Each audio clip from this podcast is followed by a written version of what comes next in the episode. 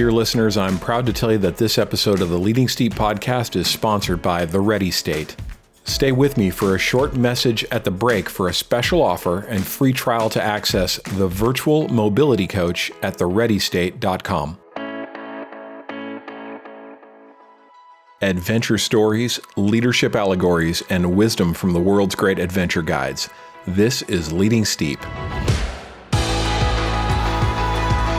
I'm Barry Cruz. I'm an old Class 5 guide in the whitewater world and an executive in the white collar world. I'm still learning to be better at both. So I'm interviewing legendary leaders and adventure guides from around the world to learn what they've learned, to know what they know. I call this guide ethos. If you've committed to be a more connected, courageous leader anywhere, this is the Leading Steep podcast.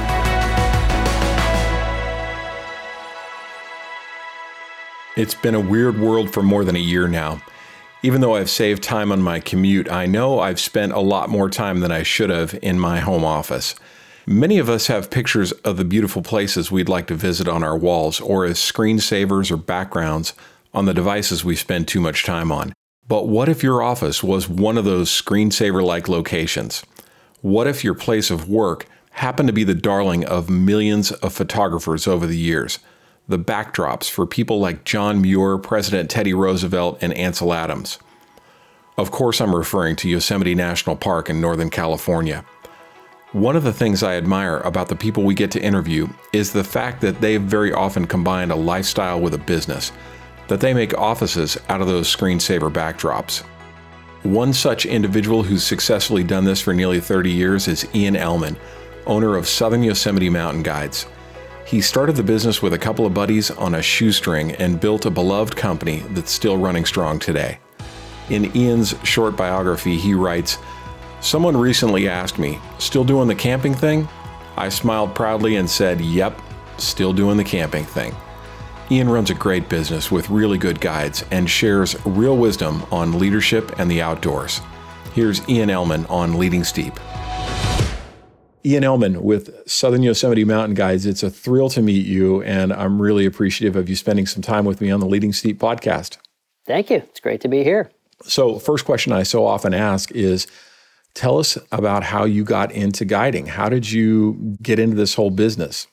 I traveled a lot with my family, but not in a real traditional kind of outdoor sense. My parents weren't that outdoorsy, really, but my mom was a travel agent and you know, we used to go places, and I always used to think this is great, and you know, we'd go to resorts, and I I saw that people were kind of running the shows there, and, and I said to myself, "Wow, someone's got to be in this industry. Someone has to be the leader here in these in these fun things that we're doing." And then, you know, fast forward, I was at summer camp right at uh, Bass Lake here, you know, in right near Yosemite, where our, our business ended up. And I was met my partners in the business originally and and you know as kids. So we were you know our stand by me years you know we call them you know seventh eighth whatever ninth grade. We were kids here then we were counselors and then we were trip coordinators and directors of the camp by the end. And you know at that point we really knew we wanted to do something all of us. And we had you know i went to school in colorado in, in boulder cu boulder and i grew up in you know, in the Bay Area in Palo Alto. I went to Boulder and got into all kinds of outdoor stuff there, right? And so, you know, so much opportunity and recreation there. It's incredible. Oh, fantastic, right? So I learned how to rock climb and mountain biking was just starting to get big. So this is, you know, 85 to 90. sure. Hey, I'm a, I'm a man of a certain age as well, yeah, so I get it. Yeah. Yeah. But anyway, sure and so you know mountain biking was just getting started. So we learned how to mountain bike and you know everything else. And so we you know when i graduated college and i came back to california and i was my uh, one of my partners and i we were going to hike the pacific crest trail. That was our next move right? We were going to do the 2600 miles and and so that's we, from from Mexico to Canada, right? Pacific, Pacific exactly, Mexico to Canada. So we spent a month preparing for that, and got a knee injury and didn't didn't quite make it. But anyway, the point was we all wanted to do something like that, like a camp counselor kind of thing. And so we decided, hey, you know, let's let's do this. And you remember back in the day, all there was for adventure travel was the big fancy catalogs. I, I mean, I still have the Mountain Travel Sobek catalog every year on wilderness travel and all the big, big adventure travel houses, right? The only place you could read about it was the ads in Outside Magazine. There was no other outlet. Before the internet, all you could do was kind of dream about these things. And it was, you know, these exotic trips for, you know, back then it was like three weeks and $3,000, you know, which is nothing now, but three weeks and $3,000 and go, you know, play elephant polo in Africa and South Africa, do the safari or whatever, you know, there's all these great things. And so we're like, great. So then we decided, how, how could we, how could we make a business out of this? How could we compete in this arena? So we realized that, that the rafting industry was the biggest draw in the adventure world, the rafting industry, wasn't those big trips. So it was said, big in the it was big in the 80s actually. It was really growing. I mean, where I worked on the South Fork of the American, they were taking 140,000 people down the river a year or something. It was a giant number. Exactly. So we were like, wow, rafting. This I mean, rafting's great. Everyone loves rafting, right? So yeah. and we decided what we know is we know how to we know the backcountry and we like backpacking and we used to lead all the trips in you know southern yosemite they call it right so it's the area that's but right in the border of the park there's the ansel adams wilderness and then and then below that's the john muir wilderness and it borders uh, south of the park and there's you know the southern yosemite highway they had just named the highway and there's this big area there so that's how we got our niche name. But anyway, fast forward, we, we realized that the why is everyone going rafting? How can that be the most popular, like more popular than these really cool, like what you know, there's a there's a, a low common denominator for adventure. So you have wonderful scenery, fantastic adventure where there was a certain element of, of non-risk from a risk management standpoint high level of excitement and a high level of, of risk to the guest, but sort of a low level of risk from a risk management standpoint. And so a lot of people could do it, in other words. So we tried to bring this concept instead of going three weeks at $3,000 to another country, what about Yosemite in, in the Bay Area's backyard? We'll do, how about three days and $300, you know? You got this world class resource in your backyard. I mean, it's right there. It's like you mentioned, three hours away from San Francisco, and, and you're in a place that people travel from around the world to come and see. Absolutely. So we're like, this is, this is great, you know, and we used to have all kinds of uh, areas that we knew. And, and so we just sort of said, let's see if we could do this, and we'll take people backpacking. And in the beginning, people, when we told this idea to people, they, you know, backpacking wasn't a traditionally guided sport, right? So you have fly fishing, oh, I got to have a guide for fly fishing, you know, and oh, mountaineering, got to have a guide for mountaineering, rock climbing, sure, you know, like all the kind of European sort of influences on on guiding, where guiding's an actual sought after profession, well yeah. respected profession there, whereas sure. here it's it's kind of like, oh, so you're you're a guide, huh? how's that working out? You know. Sure. So we kind of combined these ideas, and we're going to make it affordable, close by, and doable. And people say, well, no one's going to pay you to go backpacking. They could do that on their own. But they were wrong. There's a lot more to it, though. There's a lot more to it than you think. I thought of taking my kids backpacking on our own a, a, year or two ago. And first, it means getting a whole ton of gear. And then it means making sure you know where your campsites are. And then it means packing all the proper food and having all the food preparation gear and everything else. I am with you that it's far more complicated than REI might make it appear. uh, yeah, ab- absolutely. And there's certainly you know, a lot of people that could go backpacking on their own. Yeah. But we tried to bring the best parts of the most popular part of the adventure industry, which was the rafting. You have wonderful guides and delicious food in a remote setting. That's the big thing. Yeah. You know, and so you do this raft, and I went rafting as you know, I always, of course, you get guides and we went rafting and you have this great food in the middle of the day and the guides were fun and even if it's for a half day on the american you feel like you've done something fantastic and you have.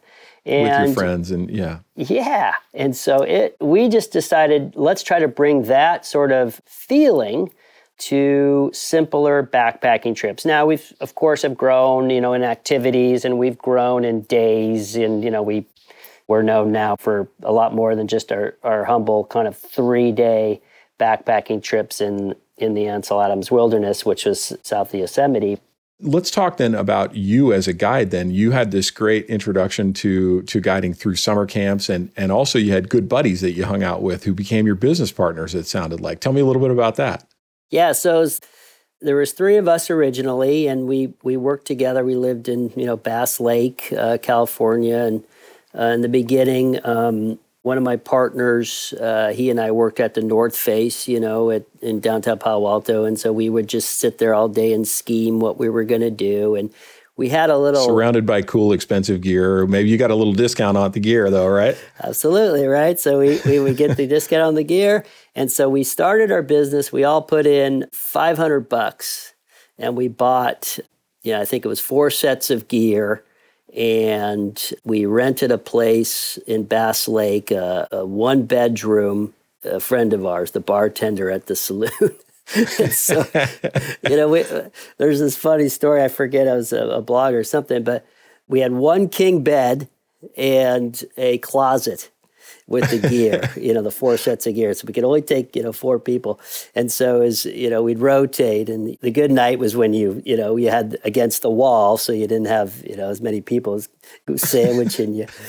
So yeah. typical guide house, it sounds like kind of a uh, flop house and original. probably smelled bad and all kinds of dirty, dirty gear all over the place. Oh right? yes, of course. So we didn't pay ourselves anything. We had a car allowance, and you know you had to keep your truck going that it could could make it. And kind of a humble humble beginnings there but we started with friends and family and and we got a you know a few company groups and you know that was sort of starting and we just sort of got a little traction. We pounded a lot of pavement and you know there was no real marketing game you know we didn't have any game in marketing but you know that was kind of the, the beginnings and then we sort of grew it from there the backpacking turned into you know rock climbing and you know we're right there near yosemite of course. There's great climbing all over there even outside of the park. And yeah. um, so you know we just sort of grew everything from the from there and, and from the um, humble bohemian beginnings of a, a, an outfitting company. Absolutely. So the two of us worked for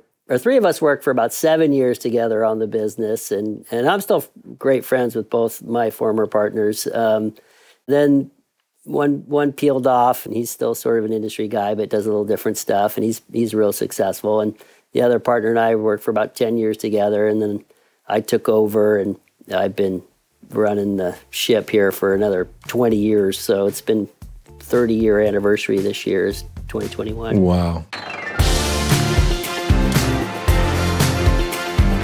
Congratulations. A 30 year business. So you were a guide, and as I often say, guide made good. You were a guide who also was a businessman. And I have to tell you that I really respect and admire you for this because, Ian, my friends regularly say to me, Hey, Barry, you know about business and you know, you know about the commercial world, but you're also a rafting guide. Why didn't you start a rafting company? And I always respond the same way, which is that I love rafting. I, I didn't want to lose that yeah. as that gift in my life that you know, I like the business world. I love my corporate job as well, but I didn't want to burn that up because I've seen a lot of company owners, a lot of people like you who end up just commercializing and just hating their own sport. So that doesn't sound like you. Yeah, that's that's really well said, Barry. Yeah. It's true. It's it's a challenge. I think it's you know, in the beginning I was out you know, we were out hundreds of nights a year, right? And guiding, we'd we'd sell the trips, we'd prepare for the trips, we'd go out with the guests, we'd come back, we'd have a shower, but boom, you got another group the next day, just grinding, right? Just out every day and loving every minute of it. Those those were kind of the days. But people forget you still got to run the business. There's a lot of admin there. You got to sell and you got to take money and you got to you know schedule and everything else. I mean, that's a lot of work. Very true. And so as as you got bigger, then you had to have exactly you needed someone there on the phones and you needed you know we always would rotate but then it got bigger and bigger right? And so it's kind of true like I, I spend more days in front of a computer these days you know than i probably care to admit but sure. I, i've sort of morphed into taking some of the similar joys i guess from guiding I've kind of morphed those into taking joys of guiding my business, if that makes sense, like being sure. the captain of the ship, sort of. Well, I can I can see that in the quality of your website, Ian. I can see it in the quality of your guides and and and the biographies that I read of your people. I can see that you've done a great job of guiding the business as well as being a guide. And I'd, I'd like to to drill down on that. But one of the things that I was so charmed with in your your own biography is the first line says, simply put, I still love to guide exclamation point. And I just completely love that because I hope you're getting the chance to get on trips with your clients and to still get out of the office. Definitely. I still make it a priority to at least get out there, you know, a couple times a year, if, if, if not more. And I definitely take on special trips, you know, if we have, you know, super VIPs and things like that, kind of the, I was listening to Carrie Gray and, and the people she takes out, and we, we've got some of that going on too, which is, you know, cool. I'll, I'll, take great opportunities to meet, you know, extraordinary people on, on trips yeah. or stuff that's really important that, that would be a good good way for me to get out there. Well, you know, and you also identify in your bio that it's not just the beautiful places that you go. It's not just the sport of whether it's rock climbing or hiking or trekking or whatever. But for me, I think the buzz is the same as it is for you. It's the people. It's the people that you get to work with, the other guides, it's your customers so often that you meet who are so often very fascinating people and people to learn from. That that's what I get from your bio too. Yeah, definitely. I, it really is. You know, we say it all the time, you know, like in staff training or whatever. It's like people, they're going to go to all these great places and they're going to go with different companies and to different places and they're going to see great stuff. But the memories, they're going to remember you and your interaction with them. And even if you go to the same places over and over, once you strip it all away and the lakes are beautiful and the peaks are wonderful and whether you're doing that in the Sierra or in you know Costa Rica, the, the waterfalls are great, and in South America, the people are fantastic. But it's what you strip all the stuff away that you're seeing. It it's about the connection that you made with that person in the wilderness setting, and that's that's powerful. Whether it's for a half day on the Middle Fork or 23 days down the John Muir Trail, it, it it's there and it's palpable and it's it's a gift.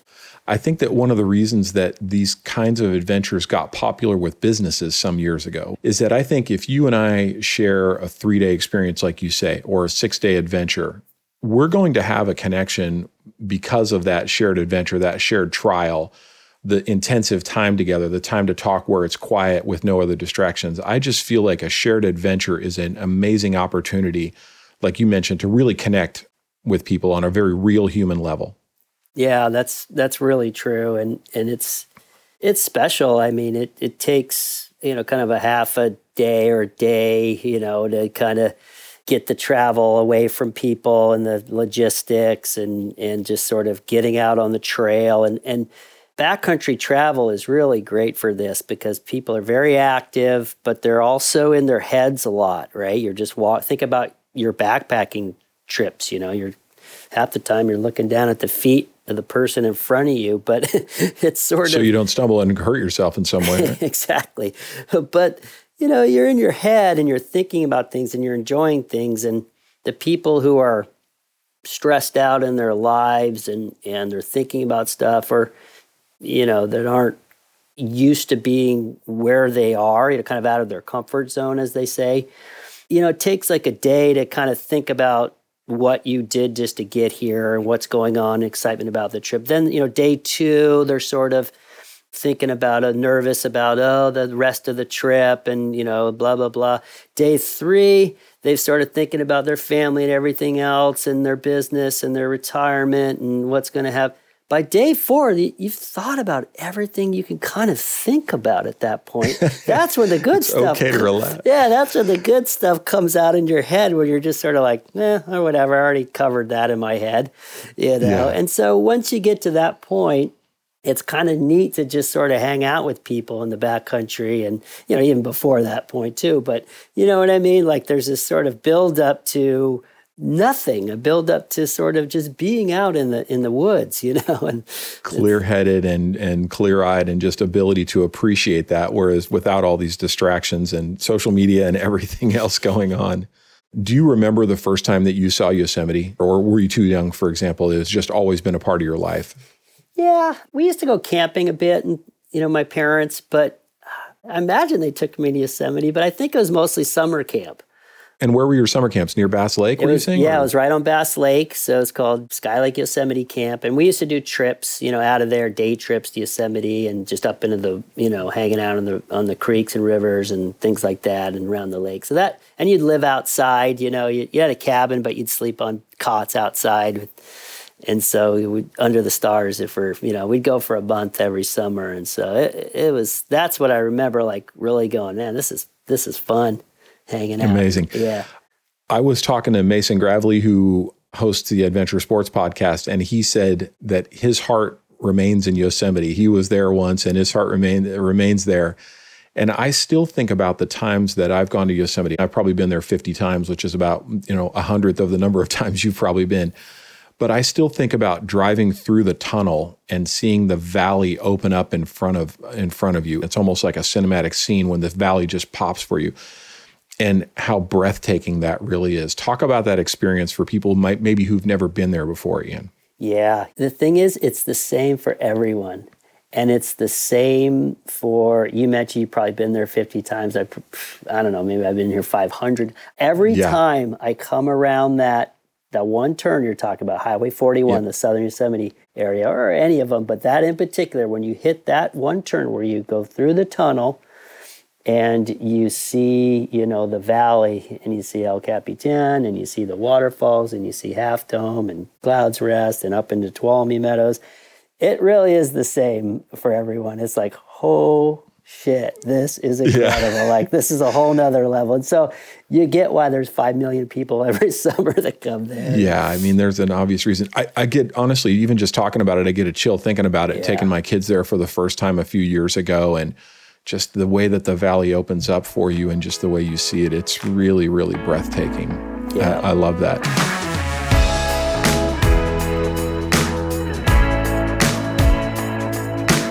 This episode of the Leading Steep podcast has just one exclusive sponsor, and it's an easy one for me to tell you about. The Ready State was founded by my friends, former guides, and steep leaders themselves, Juliet and Dr. Kelly Starrett. You're going to meet them in a few weeks on this podcast, and you'll be just as enamored with them as I am. Kelly is a world renowned physical therapist, author, and speaker who's helped athletes with household names from every major sport, including the NFL, NBA, NHL, and Major League Baseball. He's worked with Olympic gold medalists, CrossFit champions, ballet dancers, and the military. You may have seen him on 60 Minutes, Outside Magazine, and in many other outlets, and he's featured in the Tim Ferriss bestsellers The Four Hour Body and Tools of Titans. Kelly's created a program called Virtual Mobility Coach at thereadystate.com. I'm using it myself to get ready for an ambitious year of Class 5 whitewater. Now, we won't all have access to Kelly the way elite athletes do, but the Virtual Mobility Coach gives you tailored access to find a solution to what ails you. It walks you step by step through Kelly's proven techniques to relieve pain, improve your range of motion, improve performance, and get in prime shape for whatever challenges you've got ahead. If you're in pain, you can pull up a diagram of the human body, click on what hurts, and from there get a customized regimen to help find relief. If you are working out or playing a sport, Virtual Mobility Coach offers all sorts of pre and post exercise mobility sequences for more than 50 activities. Right now, the Ready State is offering Leading Steep listeners like you a discount. First, you can try the Virtual Mobility Coach risk free for two weeks without paying a penny. If you decide to continue, you can get 10% off using promo code STEEP10. So, again, all you have to do is go to thereadystate.com and when you check out, use the discount code STEEP10 to get 10% off for the life of your membership after your 14 day free trial ends. Thank you for supporting our sponsor, The Ready State.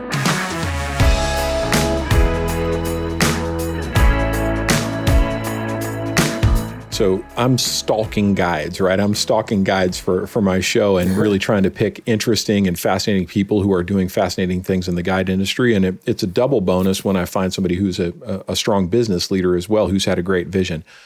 Ian, I'm going to tell you that your website is one of the most beautiful in the outdoor industry that I've seen. And I think part of that is because of the fact that you have a great subject to shoot, right? You got absolutely beautiful scenery everywhere you go there.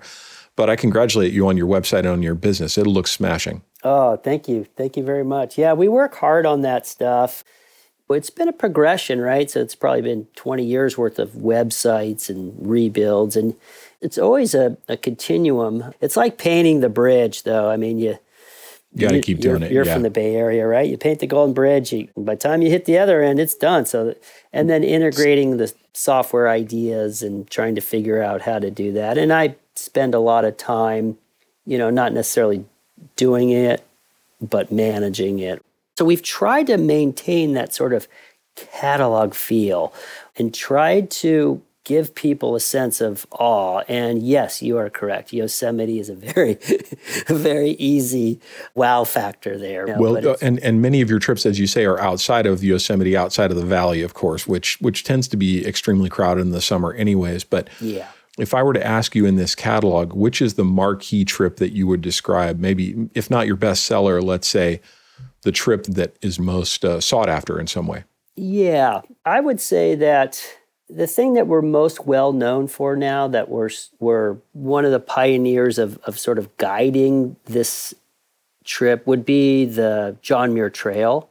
So it's a 23 day trip and you know we resupply it four different times into the back country so there's you know by mules and sometimes it takes the mules two days to you know just to get the food in and out and we're constantly you know we have the guides are, are with you and it's it would be similar to like the 20 day trip down the grand canyon where you know which i've been fortunate to do twice once when i was Fantastic. about 20 and maybe about 40 so this trip, though, includes a summit of, of, of Mount Whitney as well, which is the highest peak in, in the continental United States, right? That's correct. So you have the longevity of just being out there. It's a very unique place. There's not that many places you can hike for 20 days and still be in the backcountry, no roads, incredible. Nothing, you know. So and it does end on Mount Whitney, which is a really fantastic summit, especially with the crew you've been with for 23 days. And remember, after, remember after day four, you've thought of everything, right? So all the good stuff comes from four to 20,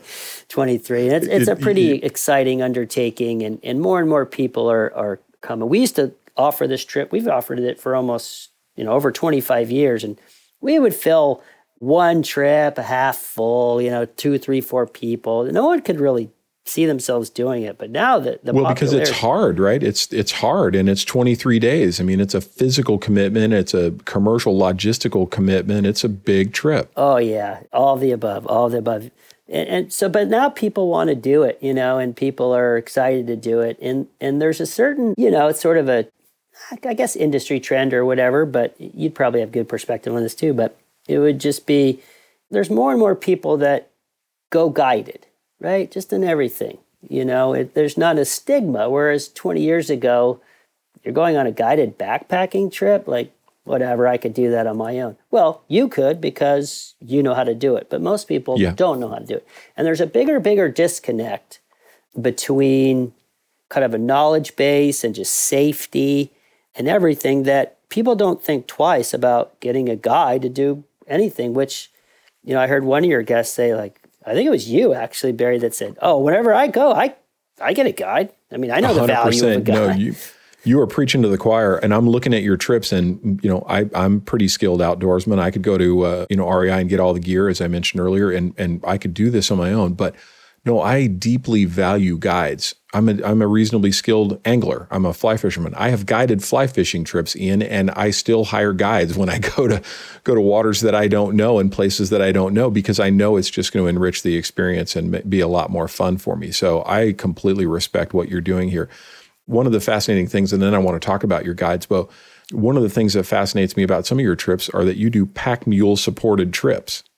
Yes, yes, we do. So th- this has been a real great, not invention, but we kind of put you know the two together. So the packing industry is a very unique industry, and it's very, um, and at one point, it's pretty robust in the Sierra. And so we started kind of accessing a certain clientele, if you will, that had some more time, had some more money, didn't want to carry a 45 pound backpack on a 20 for 23 days, right? Or even so still want the pound. access to the trail and to the route and the scenery, but just didn't want to carry this giant backpack. Yeah, that, didn't so, have yeah. to anymore. And so we combined these two, and we've had very great success um, with the pack stock supported trips. And sometimes they're you know just go into a lake and they drop the stuff off and they come and pick us up three or four days later. And that's kind of a signature trip of ours. Mm. So great. And know, I mean, I got to tell you, one of the things that I love about rafting, I have often called it lazy man's backpacking because the river does all the work. You pack everything you want in the boat, chairs and stoves, and you know anything you want in the raft. But in this case, you kind of simulate that in a way where the pack mule is carrying so much of your gear. Absolutely, and, and no coincidence there and, and that you noticed it too. We and we always kind of laugh like going on the river trips, and I've gone on you know a bunch of river trips, you know, guided trips and with Sobek and, and private trips down the Grand Canyon. And it's like, we kind of laugh as backpacking guides. It's like, oh, the river guides got it easy. You know, If we do. You know? Exactly. But then right. you're out there with them for a, a, week or more and they're working their tails off too. But, you know, they don't have to carry it. But the mules carry it. But even when we have the mules with us, we do some trips that are continue. They're called through packing, where you know you continuously have the stock. You have a packer or two packers and two strings of mules. And you know they're out with us for 7 to 10 to you know 14 days sometimes. And so that's a big deal. A lot of logistics and a lot of a lot of planning there. But but just so people get the right impression i read though that the mules and the horses walk separately from the party. Either they're ahead or something or behind. So you don't you don't have the burden of staring up the back end of a horse for yeah, good, for miles right? Yeah exactly. Good observation. So we don't you know ride the horses. We don't have too much interaction with them. No you don't horse pack right? Yeah. I, I got to tell you a, a, story of my own. Uh, i've got a little bit of experience with horsepacking but but unintentionally so. So, some decades ago, a couple of buddies of mine and I were going to try and run the San Joaquin River, a first raft descent of the headwaters of the San Joaquin. You know, the first kayak descent had been done by Royal Robbins and Reg Lake and a couple of other legendary people. So we were trying to replicate that trip in a raft. Well, we got down about halfway and one of our guys got injured and we lost a whole bunch of really necessary safety gear and everything. So we were beaten down after four or five days and we rolled up the boat and put it behind a tree and a bunch of poison oak so nobody would do, do anything with it and we hiked out. We hiked out like 10 miles at Miller's Crossing. I don't know mm-hmm. if you know that place, sure. but hiked out over the San Joaquin on Miller's Crossing and then saved up some guide money or tip money and had to come back a couple of weeks later with a horse packer to pack my boat and all the gear out. So, yeah. so I can appreciate yeah. how, the, how, how these mules and horses work. we still use. Probably the same guys. yeah. That no. was a grueling day though. Yeah, Even absolutely. riding, riding down and back for 10 miles each way was grueling. My back was, was in terrible shape. Oh yeah. Yeah. I've done trips where private trips where someone said, you know, kid, can we actually ride the horses? And you know, I'll talk to the pack station, and we might do something like that every so often. But yeah. I, they say, "You want a horse?" I'm like, "No, no, no I'll walk. I'll walk." it's hard. it's yeah. it's hard. I respect people that do these century rides, you know, these hundred mile rides on horses because it's really hard. Yeah. What I want to talk about, though, is of course the subject of this show, which is your guides. Yeah. And so when I look at your catalog and I look at your profiles of some of your really terrific guides and the profiles for them. I'd love to hear about where you find your guides, where you hire, and and how you train your guides, and then maybe even a story or two about some individuals that work for you, Ian. Yeah, yeah. Well, it's hard to to sustain the level of professionalism and experience and fun factor and all the things that you want in a guide. And so you know, we we've found this niche between sort of, you know, traditional task oriented guiding, you know, whether it's just sort of fly fishing or rock climbing and, you know, these sort of wilder, you know, adventure travel, which is passport guiding. And we've sort of found this niche in between where we've had, we're like one foot into one, one foot in the other. So for us, it makes it more challenging, right? Because yes, you definitely need to have experience in the backcountry. So you need to be, you know, wilderness first responder and you need to have medical training, you need to have experience, but it's it's not everything. You know, we can train you to go out to a lake 8 miles out to the lake and then hike to the different lakes during the days and and then get the people back in, right? So we can train you to do the loops and we can train you to do the, the Yosemite crossings, or even by the time you get onto the longer trips, you need more training, you need experience. But to get your foot in the door, what, what we can't train for is someone who's just a person or a, that just sort of gets it. I don't know. There's sort of this intangible. I think Jim Coffey was talking about it, but it's, it's sort of this intangible of you've got to have a person who's can communicate, who's friendly, who's a team player for for the the company, but also a team player f- to get along with the guests. You know, whether they're ruly or unruly, and a team player within their guide realm. And so, who has the skills? And so we pull a lot from outdoor education. So outdoor educators is a good, you know, kind of a baseline because they are like NOLS graduates and things. So at least they have the basics, right? And more than the basics, they have experience doing, you know, semesters or things like that or outward bound and not, not so much outward bound, but more NOLS, right? The National Outdoor. And that's the National Outdoor Leadership School, right? For people who don't know NOLS. Exactly. So those guys are really, you know, good. We'll pull, you know, if we see a camp counselor, you know, for our junior guys starting out, that's that's a good one, right? If we see any experience, especially river rafting, we love the mm-hmm. river raft guides because they know how to throw a good old time right out there and, yeah. and, and to and to really connect. So that's sort of the, the skills part, right? And, and just sort of the basics part. But then that certain other part, we like to see experiences. So if someone has done a lot of things personally, like, oh, with me and my friend, we biked across the country, we figured out all the logistics on our own. And then, and in our application, we'll ask, you know, we have a, people, guides often say, oh man, this is the most fun application I've ever seen. But the gist of it is, without having seeing it written down, is we ask people about other things than just the skills. So, you know, what just to get to know them, you know, something silly like what are your five favorite movies or what books have you read recently and you know tell us a, a, a funny story or one of our things is you, you know you, you got invited to a barbecue what do you bring and, and just stuff like that just to get people in it you know and they, they think that all we want to see is you know how many how many rock climbs they've done and, and all of that and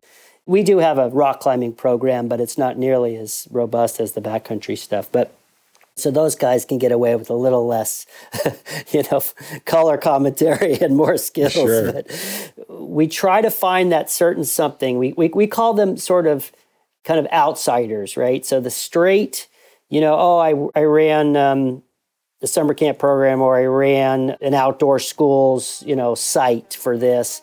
That's great but we like to see some sort of an outsider tie in, I suppose would be a good way to say it.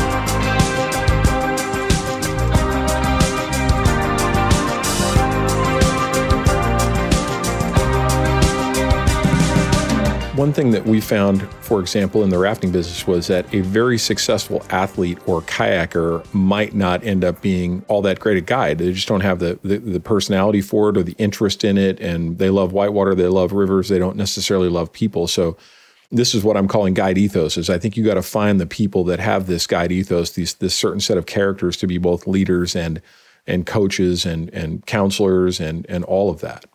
Exactly, exactly. And it, there is that certain thing you can't, you kind of just can't put your finger right on. Although, if when you're, we can as managers, you know, we say, oh, this, yeah, this guy hasn't really done exactly what we're doing, but I think he'd be a great guide.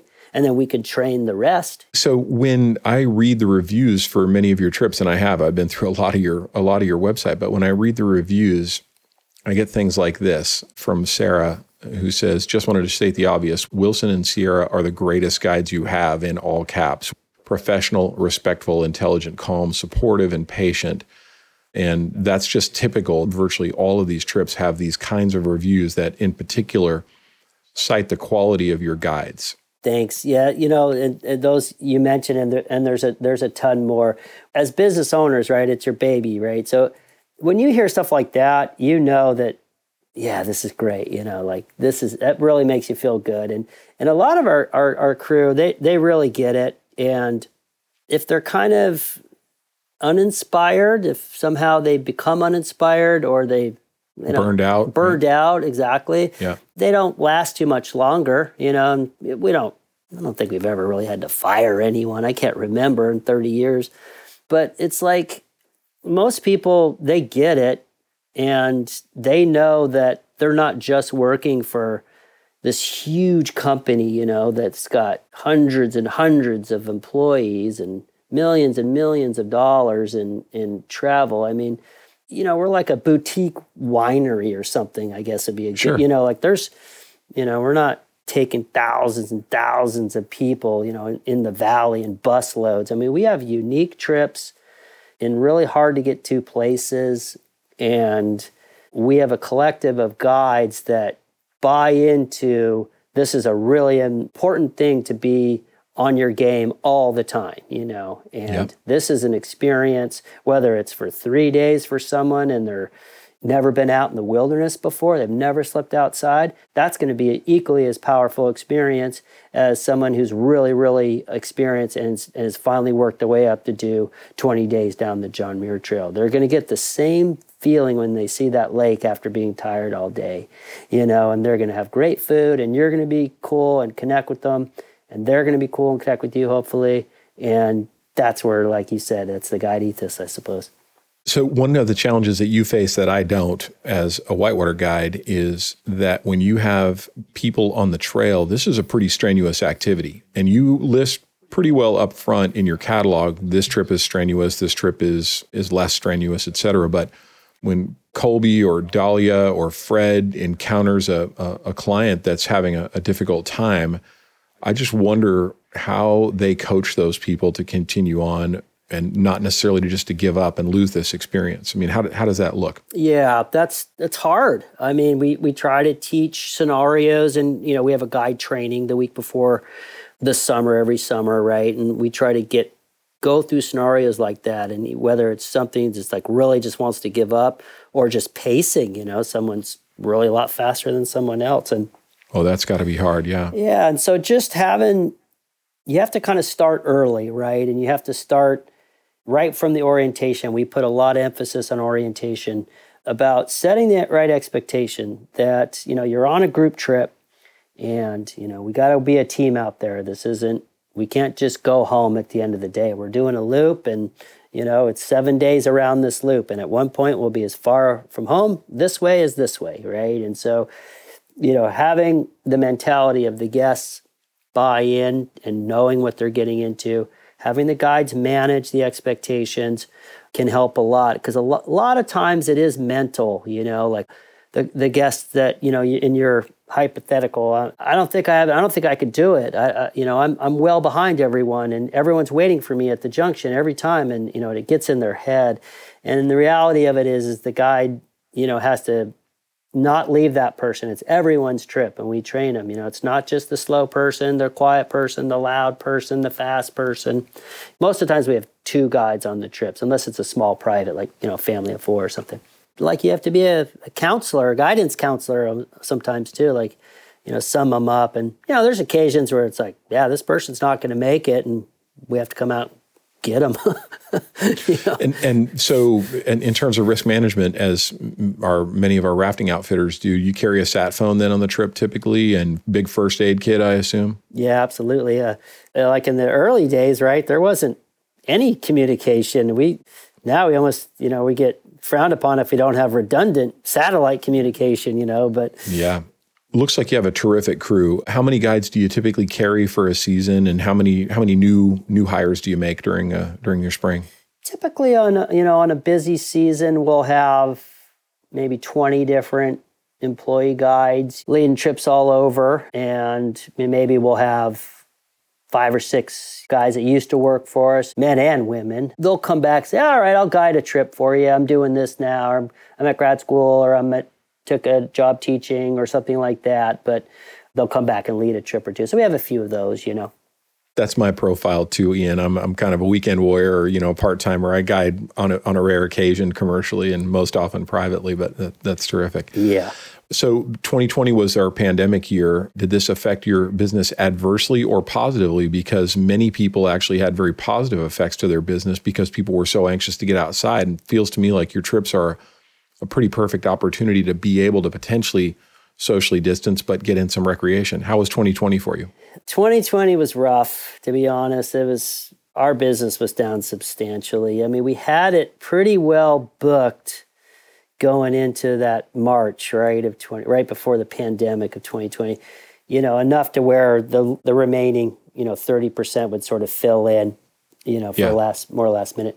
And so we were looking good and then the coronavirus hit and then people really weren't sure like everyone, right? And so that was really bad. We so we had a super late start and then we finally got some stuff going and then the first week of September there was a huge forest fire. You probably know it the Creek Fire, which was out in the southern Sierra, central southern Sierra, and that just ravaged tons of all of our access.